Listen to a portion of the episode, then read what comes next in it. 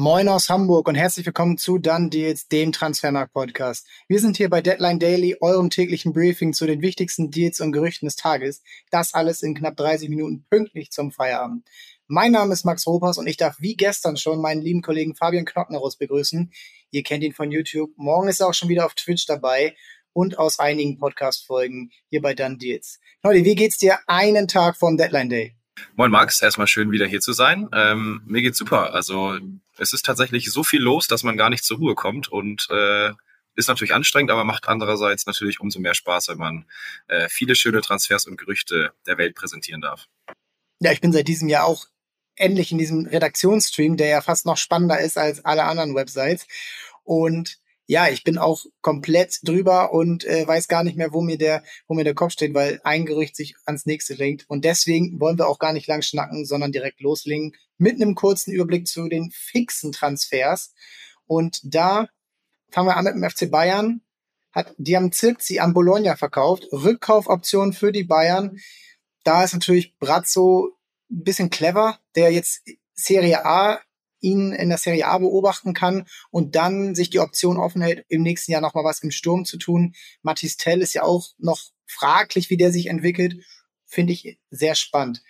Gladbach kauft das äh, französische Talent Nathan Ngumu und hat da auch wieder im bekannten Markt zugeschlagen, schon mit Plea, mit Markus Thuram, äh, Kone, also viele Spieler aus Frankreich geholt und im Sturm könnte das eine ganz gute Ergänzung sein aufkommenden Gerüchte von Robin Gosens zu Leverkusen hat Rolfes, Simon Rolfes heute stark dementiert. Da wird kein Transfer zustande kommen, anscheinend wegen der Verpflichtung, ihn nächstes Jahr zu kaufen. Und Fabian Ruiz, der wechselt zu Paris. Das haben wir gestern im Detail besprochen. Hört da gerne noch mal rein, wenn ihr wissen wollt, wie das im Mittelfeld bei Paris jetzt alles so äh, miteinander harmonieren kann. Und ein letzter Transfer ist fix, auch den haben wir hier schon länger besprochen. Sasa Kalajdzic, ist bei Wolverhampton fix und trägt die Nummer 18 und ist der zweite Stürmer neben Jiménez. Knoddy, dich habe ich dazu noch gar nicht gefragt. Wie siehst du denn seinen Fit in der Premier League? Ich bin zwiegespalten, muss ich sagen. Ähm, sehe das Ganze aber eher ein bisschen kritisch. Ähm, ja, er hatte eine gute Zeit bei Stuttgart, aber andererseits auch nur eine einzige Saison. Er hat jetzt 24 Tore, 12 Vorlagen in 60 Spielen. Das liest sich soweit gut, ähm, beziehungsweise sogar sehr gut. Aber ich finde, der Schritt jetzt in die Premier League ist schon groß und er war jetzt quasi die letzten anderthalb Jahre fast durchgängig verletzt, was es wiederum schwierig macht, sich da direkt reinzukämpfen. Ich sehe ihn auf jeden Fall hinter Jiménez, weil das für mich ein unfassbar guter Stoßstürmer ist, ähm, der auch genug Erfahrung hat. Es kann funktionieren, es ist für ihn, was äh, die Karriere angeht, sicherlich der nächste vernünftige Schritt. Aber ich glaube, der wird einige Eingewöhnungszeit am Anfang benötigen. Na, ich bin da ein bisschen positiver, aber ich gebe dir schon recht. Und gerade Wolverhampton ist natürlich ein bisschen riskant, weil Jiménez auch verletzungsanfällig ist. Schritt in die Premier League, gutes Stichwort. Das kam gerade rein. Dann Deal bei Chelsea. Wesley Fofana, es ist endlich safe. 82,5 Millionen Euro Sockelablöse. Da kommt noch Boni hinzu. Ein Siebenjahresvertrag unterschreibt der französische Verteidiger von Leicester bei Chelsea. Es ist endlich durch. Ein Wahnsinnsdeal aus meiner Sicht. Chelsea geht all in in diesem Sommer schon. Fofana, das haben wir schon alles behandelt bei Transfermarkt und jetzt, jetzt geht's weiter. Jetzt haben sie auch noch für nächstes Jahr Josko Guardiol angefragt für eine ähnliche Summe, bis zu 90 Millionen Euro für nächstes Jahr, also 2023. Er soll dann dieses Jahr zurück an RB Leipzig verliehen werden. Also was ist bei Chelsea los, Knalli? Das ist wenn man jetzt auch die Transfers und die Nicht-Transfers und die ausgeliehenen Spieler, Lukaku, den Verkauf von Werner, alles mal zusammenrechnet, was ist das für ein chaotischer Transfersommer jetzt bei Chelsea unter dem neuen Owner, der ja auch gleichzeitig gerade interimsweise der Sportdirektor ist? Ich glaube, zuerst kann man mal Leicester City beglückwünschen für diesen Deal. Ähm, 82,5 Millionen plus 5 Millionen Boni für Fofana ist ja, mehr muss man dazu nicht sagen. Ich glaube, Leicester City freut sich gerade sehr darüber, auch wenn sie einen starken Innenverteidiger verlieren. Zu Chelsea. Einen sehr starken Innenverteidiger. Das will ich, äh, das will ich nochmal dazu sagen. Das ist hier, das ist schon klar, dass das ein richtig guter Fußballer ist. Das äh, wissen wir auch. Und ja, ich glaube auch Chelsea weiß es. Absolut. Sehr, sehr starker Innenverteidiger. Gebe ich dir recht. Hundertprozentig. Ähm, zu Chelsea ja, sie hatten ja das Ganze mit dem ähm, Abramovic-Wechsel, Besitzerwechsel. Ähm, sie konnten keine Spieler kaufen, erstmal am Anfang, ähm, auch keine Spielerverträge neu machen. Ähm, und jetzt wird's irgendwie doch ziemlich wild. Ähm, was die Ausgaben angeht, sind sie jetzt an eins im Transfersommer. Äh, fast 300 Millionen Euro sind es jetzt sozusagen, die sie schon ausgegeben haben diesen Sommer. Das ist unfassbar. Das sind Sphären, wo die Bundesliga ja noch nicht mal von träumt. Jetzt noch Guardiol in der Innenverteidigung. 90 Millionen. Also, ja, du hast das Wort chaotisch benutzt. Ich würde es jetzt nicht chaotisch nennen, aber ich, mir fällt leider auch irgendwie kein besseres Wort ein als chaotisch. Ich, ich, ich freunde mich nicht mit chaotisch an, aber Vielleicht wild. in die Richtung wild, ja, in, in die Richtung geht's auf jeden Fall irgendwie. Also auch da würde man Leipzig nur beglückwünschen, wenn sie, äh, wenn dieses Angebot wirklich stimmt und dann müssten sie es meiner Meinung nach auch machen.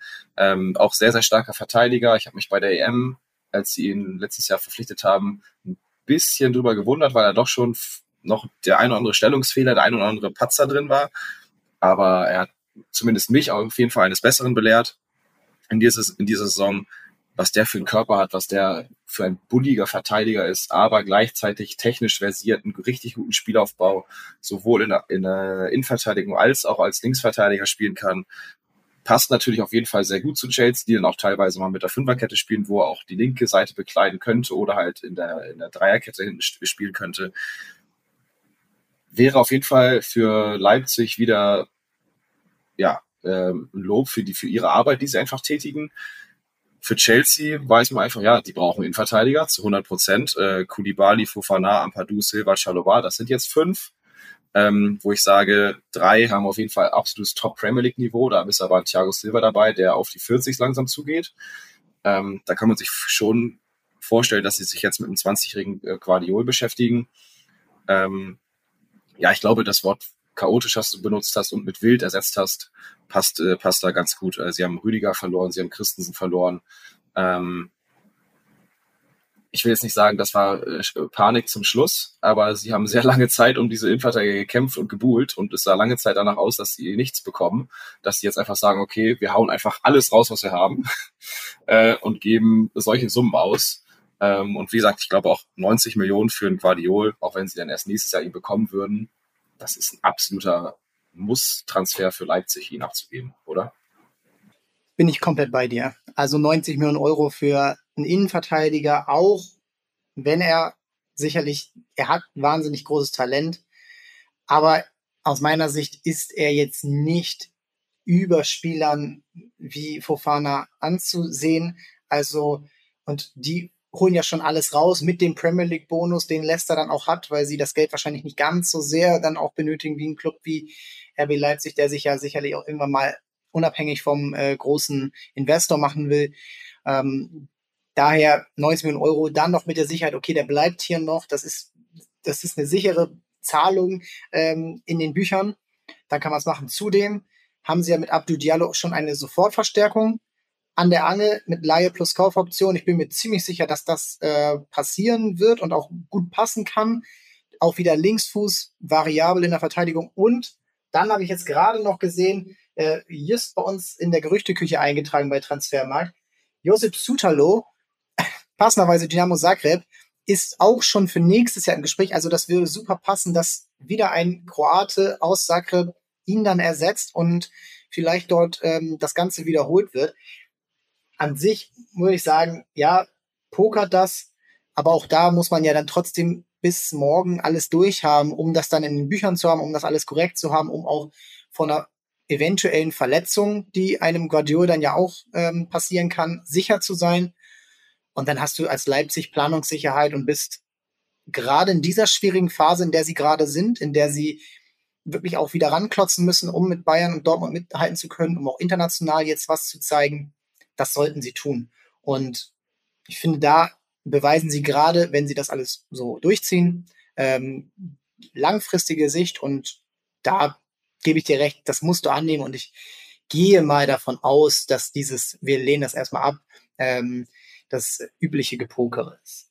Ein bisschen taktisch, ne? Ge gehört ja dazu. Ja, und letztendlich, so machen wir das doch alle. Ähm, letztendlich bei einem Poker sind, wo sind wohl alle Parteien durch. Manuel Akanji wechselt für anscheinend 17,5 Millionen zu Man City. Alles wartet auf den Done Deal. So viel Geld für einen vierten Innenverteidiger in deinem Club, da kannst du Dortmund doch eigentlich nur gratulieren, oder? Selbst wenn sein Marktwert noch bei 30 Millionen liegt, der aber, ja, mal gucken, wie er sich jetzt bei Man City entwickelt. Das ist, ist spannend. Ich hätte niemals mit diesem Transfer gerechnet. Auch überhaupt nicht. Ähm, er hat ja noch einen Vertrag bis 2023, wo er schon gesagt hat, den will er nicht verlängern. Dementsprechend sehe ich die 17,5 Millionen, also übertrieben gesagt, Schubkarre und direkt hin. also richtig guter Deal für, für den BVB. Erling Haaland soll ja so ein bisschen dann seine Finger da im Spiel gehabt haben, ein bisschen vermittelt haben sollen. Aber trotzdem, ich verstehe diesen Transfer. Hat er von Raiola gelernt. ja, hat er auch von Raiola gelernt. Trotzdem, diesen, diesen Transfer verstehe ich von allen anderen Parteien überhaupt nicht. Ähm, er wird meiner Meinung nach bei Man City keinen Stich sehen gegen den anderen, gegenüber den anderen Verteidigern. Und ja, es ist vielleicht ein Transfer für die Breite, aber wenn man bedenkt, Akanji will nicht bei Dortmund, also warum bleibt er nicht bei Dortmund und geht dann zu Man City, wo er zu 100 Prozent nicht so viel Spielzeit bekommen wird? Ja, ein bisschen Standing, er spielt bei Man City, er spielt Premier League, aber er spielt ja nicht. Das ist ja das größte Problem an der Sache. Also ich weiß, ich finde es immer, ja, man kann sagen, es ist nochmal so, so ein Wechsel generell, äh, neue Herausforderungen, bla bla bla. Aber es ist ja nur eine neue Herausforderung, wenn er dann auch da Spielzeit bekommt, da Stammspieler ist und sich, sich da beweisen kann. Für mich ist, ist er da vielleicht Innenverteidiger Nummer fünf, vier, fünf. Und Man City ist kein Verein, der häufig mit Dreikette spielt. Das, das sehe ich einfach, also ich verstehe es absolut nicht ähm, aus Akanji-Sicht und aus Man City-Sicht eigentlich auch nicht, warum man das macht. Ich finde es auch viel Geld. Das ist schon klar. Aber wenn man sich auch die letzten Spiele von City angeguckt hat, fünf Tore bekommen in zwei Spielen. Das waren knappe Dinger gegen Newcastle und Crystal Palace. Und Laporte muss erstmal wieder fit werden nach seiner Knie-OP. Rum Diaz kann auch mal verletzt sein. Und dann bist du bei Stones und Ake. Stones ist gelb-rot gesperrt. Und ja, das war alles ein bisschen wild zuletzt. Und ich glaube, da, dass Pep dann eher jemanden will, der internationale Erfahrung hat. Er hat Turniere gespielt mit der Schweiz. Äh, das ist ein, sagen wir mal, taktisch versierter Spieler, ist ein kluger Spieler, der zuletzt, glaube ich, einfach nicht die Form hatte. Er ist jetzt auch nicht alt. Und dann kann man vielleicht sagen, okay, Pep sieht was in ihm. Er sieht, dass er zuletzt Schwächen hatte, aber sieht auch wenn man sich die besten Zeiten von ihm anguckt, das war, sagen wir mal, 2018, 2019 bei Dortmund, da war er mit Abstand der beste Innenverteidiger und Dortmund war drauf und dran, deutscher Meister zu werden. Ich sehe schon, warum man das machen kann. Ich habe auch ein bisschen das Gefühl, dass er vielleicht aus Peps Sicht disziplinierter als ein Ake oder auch ein Stones ist. Und dann sind 17 Millionen für man City, gerade wenn sie eh schon Transfer Plus dieses Jahr gemacht haben, ist das äh, ja Trinkgeld und kann man ruhig schon machen. Und auch da wieder, du weißt das, drei Wettbewerbe in England plus Champions League plus diese, diese Taktung jetzt vor der WM. Ich glaube, da, wenn du es dir leisten kannst, dann holst du auch noch einen fünften Verteidiger. Und dann kannst du dir auch erlauben, einen Almeric Laporte ruhiger wieder ranzuführen. Und ja, ich glaube, ich glaube, Pep denkt sich dabei was und dann muss man auch diese 17 Millionen für City halt so ein bisschen ähm, separat betrachten. Und wenn du einfach sagst, ey, wir holen noch Akanji kurz vor Schluss, jo, alles klar. Dann äh, kann das auch was werden. Und ja, ich glaube, City braucht gerade defensiv gerade ein bisschen Stabilität und vielleicht kann da ein neues Gesicht helfen. Es wäre vermessen, wenn Pep Guardiola nichts von Akanji halten würde. Sonst würde er ihn ja nicht holen tatsächlich. Also wie gesagt, aus Man City Sicht, du hast angesprochen, sie haben Transferplus da sind 17,5 Millionen wirklich ein Tropfen auf dem heißen Stein. Das, das merken die wahrscheinlich auf dem Kontostand gar nicht. Klingt bitter, ist aber wahrscheinlich tatsächlich so. Ähm, ja, ich finde es halt einfach aus Akanji-Sicht ein bisschen schwierig. Ähm, ja, du hast angesprochen, er hatte eine gute, gute Zeit beim BVB. Er war zwischenzeitlich auch der beste Innenverteidiger. Ja, stimme ich dir auch zu. Ähm, aber dann dieses ganze Hickhack mit, ich will nicht verlängern und ich möchte dahin und ich möchte mehr Geld kriegen und Man United hat anscheinend ja auch mehr geboten, letztes Jahr schon. Ähm, das spricht eigentlich für mich, dass er nochmal wohin will, wo er auch auf jeden Fall mindestens genauso viel Spielzeit beim BVB vor diesem ganzen Palaver bekommt oder sogar halt mehr. Und das sehe ich halt bei Man City überhaupt nicht. Deshalb finde ich es aus seiner Sicht ist es halt im Endeffekt nur das Standing, ja, ich spiele jetzt, kann beim englischen Meister spielen und spiele da auch Premier League und Champions League. Aber ich, ich das finde ich, ja, ich finde es schwierig tatsächlich aus seiner Sicht da diesen Wechsel zu tätigen. Aus Man City Sicht, wie gesagt, ähm, Innenverteidiger Nummer 4, 5 oder die du dann holst, ist okay, merken sie wahrscheinlich finanziell nicht so. Sie wissen, was sie bekommen. Aber aus seiner Sicht ähm, macht es für mich wenig Sinn. Ah, letzter Punkt, man muss auch bedenken, dass er so einen Vertrag, den er jetzt wahrscheinlich bei Man City bekommt, sagen wir mal drei, vier Jahre, woanders wahrscheinlich nicht mehr bekommt in der Summe. Gehen wir jetzt mal von, weiß ich nicht, bei irgendwo 30 Millionen Euro Gesamtvertragsgehalt bei City aus. Dann kommt man vielleicht auch nochmal ins Zweifeln und dann, ja, verzichtet man vielleicht auch auf Spielpraxis vor einer Weltmeisterschaft.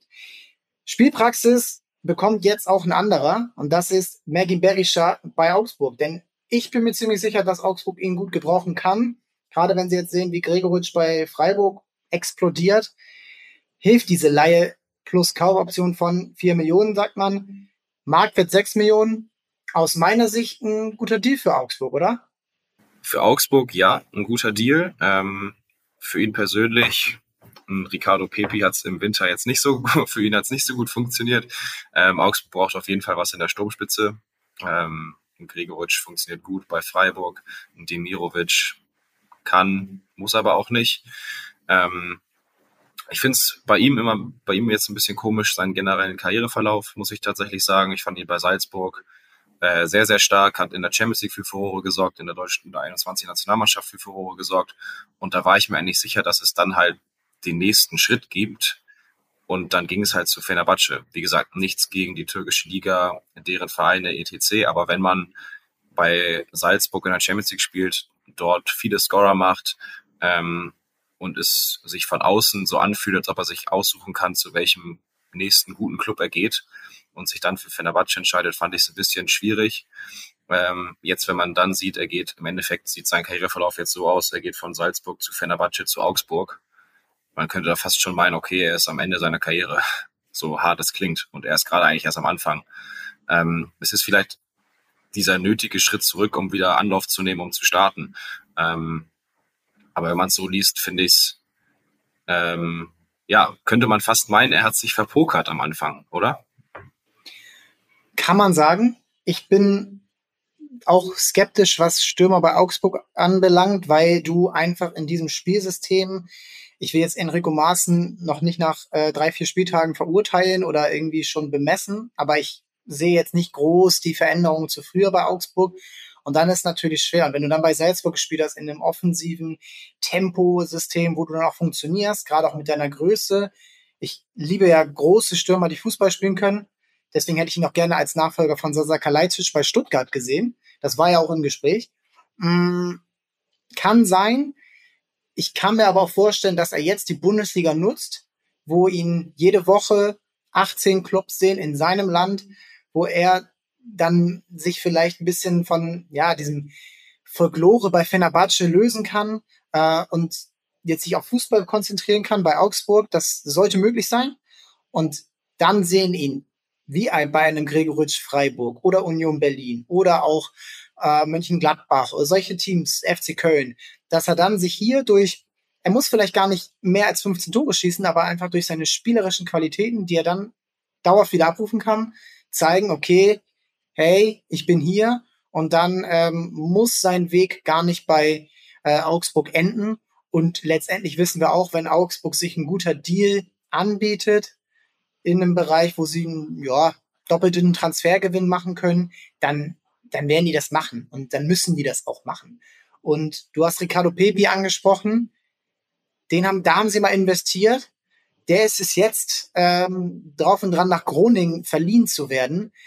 Also auch da würde ich jetzt mal sagen, Augsburg beschränkt sich auf, ey, wir holen einen großen Stürmer, der uns hier ein paar Tore schießen kann und lassen jetzt mal den, den jungen Amerikaner außen vor und konzentrieren uns jetzt komplett darauf, die Klasse zu halten mit unserem neuen jungen Trainer, mit diesem Umbruch und Demirovic für Gregoritsch, das sind ja alles so Transfers, wo du sagst, okay, mh, hm, ja, vielleicht funktioniert das auch alles nicht so und jetzt sagen sie sich aber jetzt vielleicht schon so, okay, Basisarbeit, 15. werden wir jedes Jahr und am Ende spielen wir wieder Bundesliga. Ja, das ist das typische Augsburg. Ähm, gefühlt in jedem Tippspiel, was man am Anfang der Saison macht, ähm, hat man Augsburg irgendwie zu den Abstiegskandidaten gezählt. Aber man weiß, Augsburg ist gefühlt das Sandhausen der ersten Liga. Ich mach's schon nicht Sie mehr. kriegen es immer, ja doch, immer noch. Äh, ich krieg's, oder sie kriegen es immer wieder hin, sich irgendwie als 15. zu retten oder 14. Ähm, nichtsdestotrotz, das ist eigentlich schon, finde ich, quasi perfekt passend zusammengefasst mit Stürmer bei Augsburg ist nicht einfach. ähm, es ist, also gefühlt ist da ja niemand wirklich so richtig eingeschlagen. So ein Finn Bogerson war noch äh, top, aber danach kam da nicht mehr viel. Und ich finde es auch irgendwie ein bisschen schade, jetzt ein Pepi, der jung war, die, für den sie richtig viel Kohle ausgegeben haben, über 16 Millionen, ähm, wo der Trainer auch sagt, er hat ähm, in den letzten Wochen große Schritte hinsichtlich seiner Entwicklung äh, gemacht ihn dann aber abzugeben und einen anderen zu holen, ähm, wo du, wo du auch selber ja gesagt hast, eben, das kann funktionieren, muss aber nicht, finde ich, ist eine gewisse Gefahr auf jeden Fall, die da, die dahinter steckt. Ähm, ja, Berisha geht einen Schritt zurück, kann sich da ins, ins Schaufenster stellen und das gut machen. Andererseits kann es auch wie die anderen Spieler bei, die anderen Stürmer bei Augsburg laufen. Du verschwindest einfach unterm Radar, weil du bei dem einem Bundesligisten spielst, der jetzt nicht dafür bekannt ist, großen Hurra-Fußball zu spielen, ähm, sondern eher halt ein bisschen hinten drin zu stehen. Und dann wird's äh, nämlich genau das, das ist genau der Punkt. Musst du da jetzt dieses ganze Terrain machen und wir geben noch einen ab und wir holen noch mal einen anderen, ähm, obwohl du eigentlich schon mit diesem Kern ein System aufgebaut hast und die dein Spielsystem mehr, mehr Wissen, mehr verinnerlicht haben, als jetzt ein Berisha, der ohne Vorbereitung bei dem ganzen Team auf einmal dazustößt. Ich glaube, vielleicht haben sie auch erkannt, dass die Vorbereitung nicht so gut lief und dass da auch dann vielleicht irgendwo Grenzen sind, die du mit dem aktuellen System einfach nicht hinbekommst. Und dann muss ich auch sagen, okay, dann hole ich lieber, wenn ich ihn zu einem risikoarmen Paket, Laie plus Kaufoption, eigentlich hast du alle Trümpfe in der eigenen Hand, vier Millionen Euro. Das sollte machbar sein. Und ja, ich glaube, dann musst du es machen. Und ich glaube, dieses Jahr, wir haben es jetzt auch gestern bei Schalke schon angesprochen, dieses Jahr wird der Abstiegskampf in der Bundesliga glaube ich, vom Niveau relativ hoch sein. Es wird nicht so ein Schneckenrennen. Und vielleicht von den Punkten her, aber nicht von der Leistung her. Und dann musst du gerade mit diesen Aussteigern Werder Schalke, dem Relegationsteam Hertha, die auch, wenn es gut läuft, da gar nichts mit zu tun haben, wenn es schlecht läuft, aber auch auf keinen Fall sicher absteigen werden. Und dann hast du eigentlich nur noch Bochum, wo man sagt, okay, das könnte ein sicherer Absteiger sein. Du musst da jetzt so ein bisschen ja, sagen wir mal, das Bestehende durchbrechen, um dann sagen zu können, okay, wir können mit, mit, mit einem Berisha können wir mal lange Bälle besser spielen als sonst und das können wir und damit schlagen wir im Abstiegskampf, gerade wenn es dann am Ende irgendwie gegen Bremen geht oder so, die dann vielleicht eher Fußball spielen wollen, ey, dann, dann gewinnen wir dreckig 1-0 und ich glaube, das ist Augsburg und ich glaube auch, das hat ein Maßen vielleicht jetzt schon erkannt nach drei Spielen, denn auch zum Beispiel der Sieg in Leverkusen lief ja ähnlich, wo du jetzt nicht spielerisch dominiert hast. Und ich glaube, das, ja, ich glaube, da hat Augsburg vielleicht jetzt schon die richtigen äh, Maßnahmen ergriffen, was sonst viele Clubs vielleicht eher im Winter machen. Erinnere dich gern mal an äh, den ähm, an Transfers vom HSV, die sie im Winter gemacht haben, die dann immer sehr, sehr teuer waren, um dann. Äh, da will ich mich nicht dran erinnern. Ja, okay, alles klar. Wallacey lässt grüßen. ähm, nee, das ist echt spannend und ich würde dich jetzt als letzte Frage nochmal fragen, welchen Transfer, ganz mal abgesehen von, äh, du kennst bei uns die Rubrik in den äh, Foren, Transfergerüchte ohne, ohne Quelle, welchen Transfer wünschst du dir noch bis morgen Abend 23.59 Uhr, egal ob national oder international? Oh, jetzt erwischte mich aber auf den Fuß, du. Ähm, ich hau einfach mal raus und sage, ich glaube zwar nicht dran, ich weiß auch nicht wohin, aber einfach aus arbeitstechnischer Sicht und auch aus arbeitstechnischen Gründen würde ich mich sehr freuen, wenn morgen das Gerücht Cristiano Ronaldo irgendwohin nochmal den ganzen Tag uns irgendwie verfolgen wird. Das würde mich freuen. Ja, ich hoffe, dass ich dir da jetzt nicht die Hoffnung zerschlage, wenn ich gerade gelesen habe, dass Ten Hag bestätigt haben soll, dass er bleibt und dass er sich vielleicht auch mit seiner Rolle abfindet, fände ich gut, wie, wenn er das macht. Äh, aber ja, du weißt auch, ähm, dass äh, der Ronaldo-Wechsel letztes Jahr schon die ähm, die Rekorde bei uns gebrochen hat. Es bleibt super spannend. Ich hoffe, da ist jetzt, äh, da ist jetzt auch nicht ganz so viel dran. Ich habe nur so einen Screenshot gerade bei Instagram gesehen.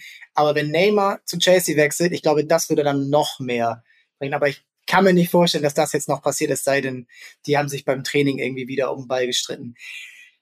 Knolli, ich danke dir. Du bist morgen auf Twitch. Ihr streamt zwölf Stunden von zwölf bis zwölf. Also, ihr schaltet dort ein. Ab zwölf Uhr geht's los. Fabrizio Romano könnt ihr, weiß ich nicht, auf dem zweiten Screen verfolgen. Und ja, bei uns werden wir morgen etwas später online gehen. Das machen wir deswegen, weil die Deadline in Deutschland um 18 Uhr ist. Deswegen wollen wir so nah wie möglich dran sein ungefähr 18.30 Uhr geht dann der Podcast live. Ich freue mich, dass das, dass das so gut ankommt und ich bin sehr gespannt, was morgen passiert. Wie gesagt, morgen Deadline Day und dann am Freitag sitzen Knoddy und ich wieder früh zusammen, um dann nochmal alle Deals, alle geplatzten Deals, alle kaputten Faxgeräte zu besprechen. Und so lange checkt ihr Transfermarkt auf der Website, in der App, auf den sozialen Kanälen und wie gesagt auch auf Twitch. Vielen Dank und bis morgen. Dieser Podcast wird produziert von Podstars bei OMR.